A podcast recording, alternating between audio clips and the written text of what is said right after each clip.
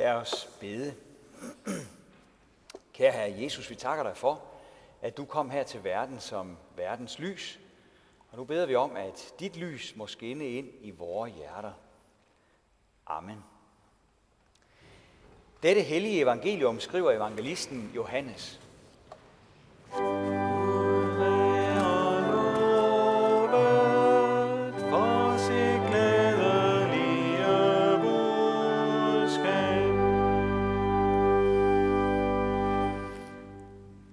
I begyndelsen var ordet, og ordet var hos Gud, og ordet var Gud. Han var i begyndelsen hos Gud. Alt er blevet til ved ham, og uden ham blev intet til af det, der er. I ham var liv, og livet var menneskers lys, og lyset skinner i mørket, og mørket greb det ikke. Der kom et menneske udsendt af Gud, hans navn var Johannes. Han kom for at aflægge vidnesbyrd. Han skulle vidne om lyset, for at alle skulle komme til tro ved ham. Selv var han ikke lyset, men han skulle vidne om lyset. Lyset, det sande lys, som oplyser et hvert menneske, var ved at komme til verden. Han var i verden, og verden var blevet til ved ham, og verden kendte ham ikke. Han kom til sit eget, og hans egne tog ikke imod ham.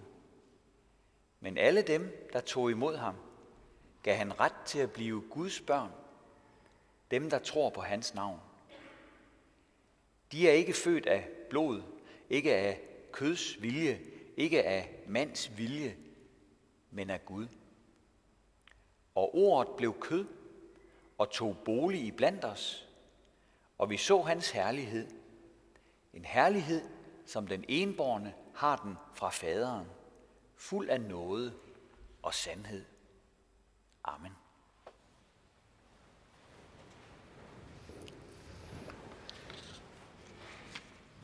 Hvor var det bare skønt, da sneen den kom i forgårs. Børnene var hurtige til at finde bobslederne frem, kunne jeg se på bakken herude for byen, uden for byen. Og juletræerne i haverne blev dobbelt så flotte med sne på. Og så var der lyset. Lyset, som vi længe så meget efter på denne her årstid.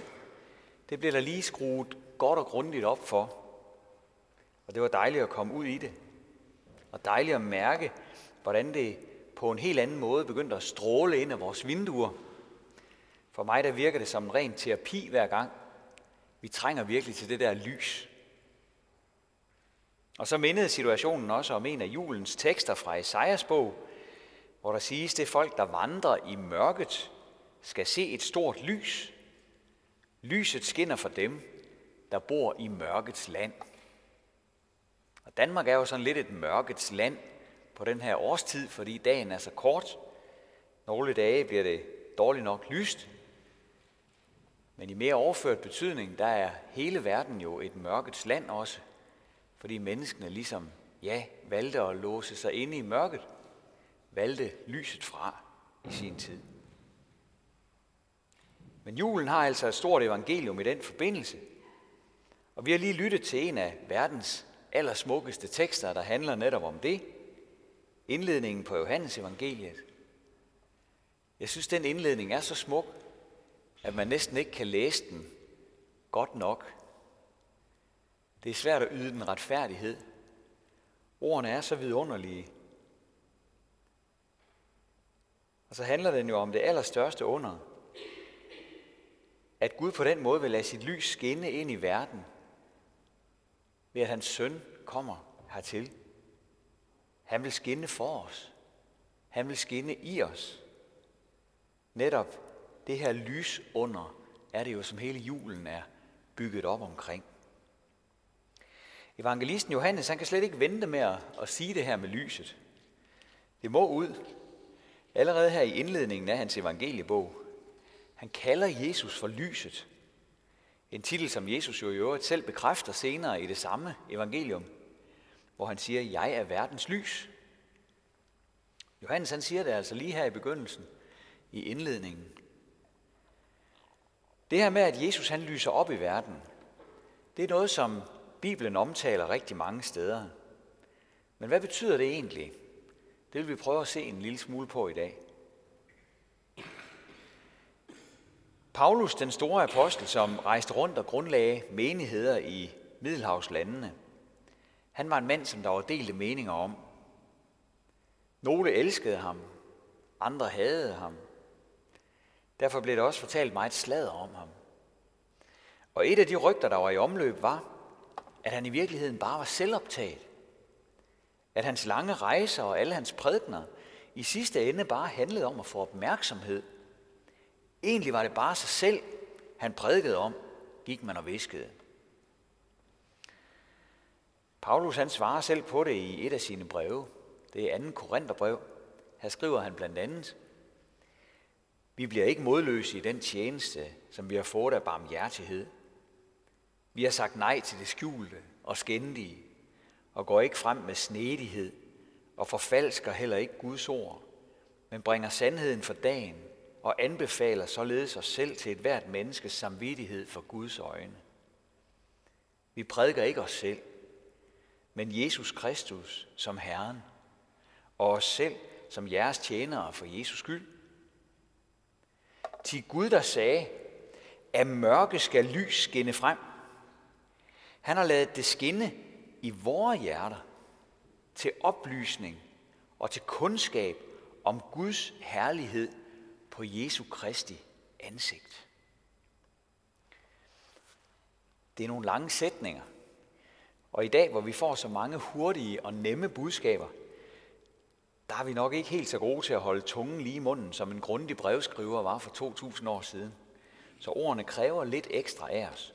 Men når vi får dem viklet ud, så betyder de, at den kristne forkyndelse ikke handler om personen, der står på prædikestolen. Heldigvis da. Opgaven er at forkynde om Jesus.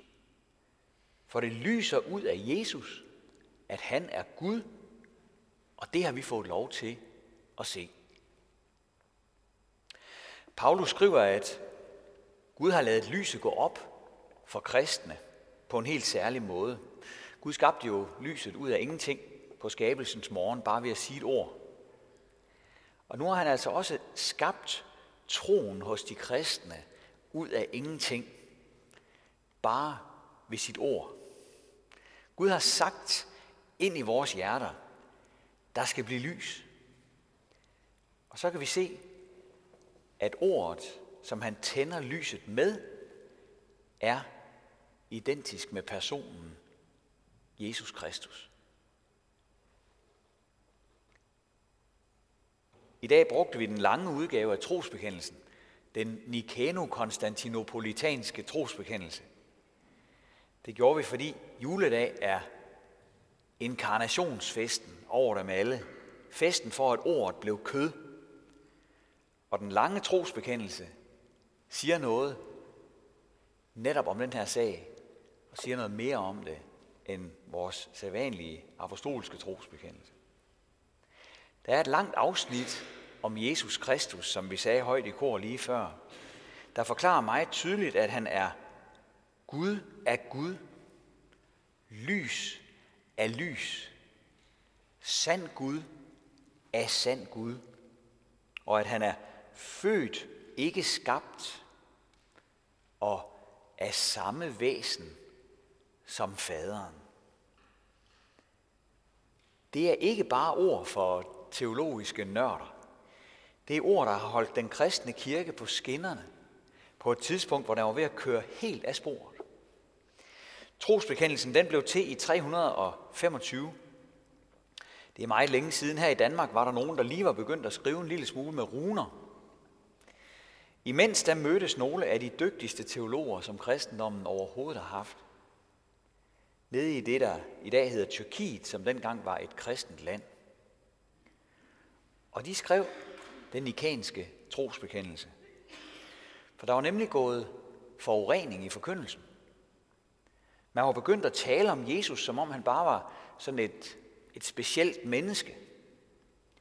Og når man begynder at tale om Jesus på den måde, så forsvinder kristendommen mellem hænderne på en.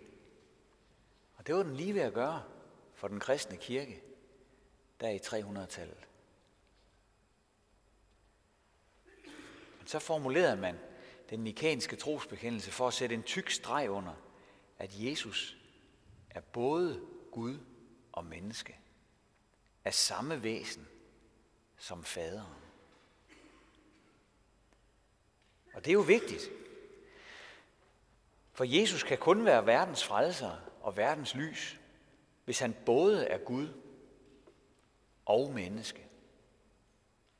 Derfor kom sætningerne ind om, at han er Gud af Gud og sandt lys, er sandt lys og er samme væsen som faderen, og ikke bare en skabning. Mange år senere, der forklarer vores egen hjemlige Grundtvig det samme med ordene i den salme, som vi sang lige for lidt siden. Himlens lys kom i dig til jord, skinner til ny oplysning stor. Godt kan vi nu ved nattetid kende som børn, hvor fader blid. O Gudske lov. Det betyder, du er verdens lys, Jesus, som lader os se, hvem Gud er. Du kommer som lyset ind i en mørk verden. Og hvor der er mørkt, både i fysisk forstand og i overført åndelig forstand, jamen der er lyset ikke en luksusvare. Der er lyset noget, man virkelig har brug for. En nødvendighed. Vi trænger sådan til lyset fra Gud. Vi trænger til at se, hvem Gud er. Og her kommer så Jesus som tolken, der oversætter Gud for os på en måde, som vi kan forstå. Gud kan man ikke se, men Jesus oversætter Gud for os. Og derfor, hvis vi vil vide, hvordan Gud er, så er det ikke så indviklet. Vi skal bare se på, hvem Jesus er. Hvordan er Jesus? Sådan er Gud. Og hvordan er han så? Det vil vi slutte med nogle glimt af. Jesus lavede ud med en programerklæring, hvor han sagde, at han var ikke kommet for at lade sig tjene, men for selv at tjene og give sit liv som løsesum for mange. Gud har ikke brug for, at vi sådan går og hjælper ham med ting, eller giver ham gaver. Det er en vigtig oplysning. Sådan er det ellers i de fleste religioner. At guden er en, som man skal gøre sig gode venner med. En, man skal komme med gaver til. For at gøre guden venligt stemt over for en. For at gøre guden interesseret i en. Man må hellere finde på noget. Man må hellere anstrenge sig. Ellers overser guden jo en fuldstændig. I den kristne tro, der forholder det sig lige modsat. Jesus er ikke kommet for at lade sig tjene. Han er kommet for selv at tjene. Og derfor hedder det også Guds tjeneste, når vi er sammen i dag. Og det betyder ikke, at vi samles for at tjene Gud. Det betyder, at vi samles, og så tjener Gud os. Ja, ordene føles mærkelige i munden på en, men det er jo det, Jesus siger. Han er kommet for selv at tjene. Og her må vi være og blive tjent af ham. Tænk engang. Hans kærlighed tvinger ham. Han elsker med en kærlighed, der kommer os i forkøbet. Og den kommer os altid i forkøbet, den kærlighed. Guds kærlighed skal man ikke opnå ved at give ham gaver eller gøre indtryk. Han elsker os allerede, mens vi går og er ligeglade med ham. Han elsker også alle de mennesker, der ikke aner, hvem han er. Sådan er Gud. Jeg har et par gange vendt tilbage til Peter Bastians bog med titlen Altid allerede elsket. Den bog, som han skrev et års tid, før han døde, da han var blevet kristen. Den her store musiker, som flirtede med nyreligiøsitet og meditation osv. Han blev kristen i sin aller sidste år. Og så sagde han, det var det her, han havde opdaget. At han altid, allerede, havde været elsket af Gud. Og det er den opdagelse, vi som kristne må gøre, når lyset det falder ind over vores liv og ind i vores hjerter. Et andet meget stærkt træk ved Gud, det er jo, at han tilgiver synder. Jesus gik omkring og tilgav synder. Dine sønder er dig forladt, sagde han. Han delte ud med tilgivelsen af rund hånd, med rund hånd til mennesker. Det er kun Gud, der kan det. Og så ser vi, at Jesus han sender mennesker ud for at udbrede lyset, for at sprede det her lys i mørket yderligere. Ikke fordi Jesus sådan øh, har brug for vores hjælp, hvis noget skal kunne lade sig gøre. Han kan jo gøre lige, hvad han vil. Han har al magt i himlen og på jorden. Men af en eller anden grund må vi have lov til at være med til det. Være med til at sprede lyset her i verden. Det er faktisk ligesom sneen derude, der reflekterer solens lys på den allerskønneste måde i dag. Tagene, de står og stråler.